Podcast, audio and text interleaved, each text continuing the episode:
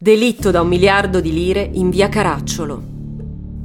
Era la sera del 29 marzo, quando in via Caracciolo passò fortuitamente una pattuglia dei carabinieri. Nonostante la pioggia scrosciante, gli agenti si fermarono, attratti da un uomo che armeggiava nel cofano della propria auto con calce e mattoni. Quell'uomo era Leopoldo Izzo, promotore finanziario di successo e conosciuto nella zona come un mago della borsa. Dapprima gli agenti si rassicurarono. Quello che pensavano fosse un delinquente era in realtà un volto conosciuto e aveva una reputazione da uomo per bene. Stavano così per congedarsi quando l'atteggiamento impacciato di Izzo li insospettì, spingendoli a fare ulteriori controlli. A motivare gli agenti c'era anche un fatto successo qualche giorno prima che avrebbe potuto gettare delle ombre sull'uomo. Il fatto riguardava la sparizione di Angela Attardi, insegnante di inglese e proprietaria dello stabilimento balneare Golden Beach. La Attardi era cliente di Izzo al quale aveva affidato un cospicuo bottino da investire in borsa, ma che era decisa a ritirare poiché piuttosto preoccupata per l'andamento del mercato. Proprio il giorno dell'incontro tra i due la donna era però sparita, mentre il finanziere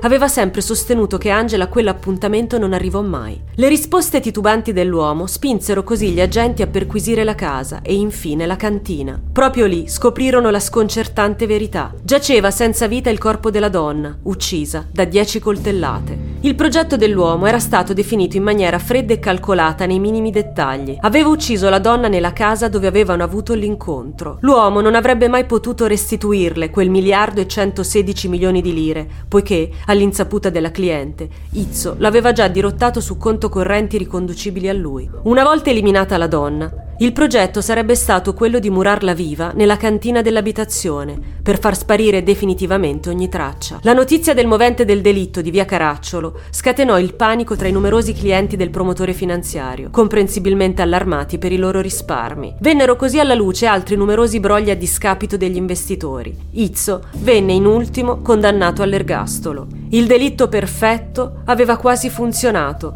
se la solerzia di una pattuglia di carabinieri passata per caso in quella via non l'avesse mandato all'aria.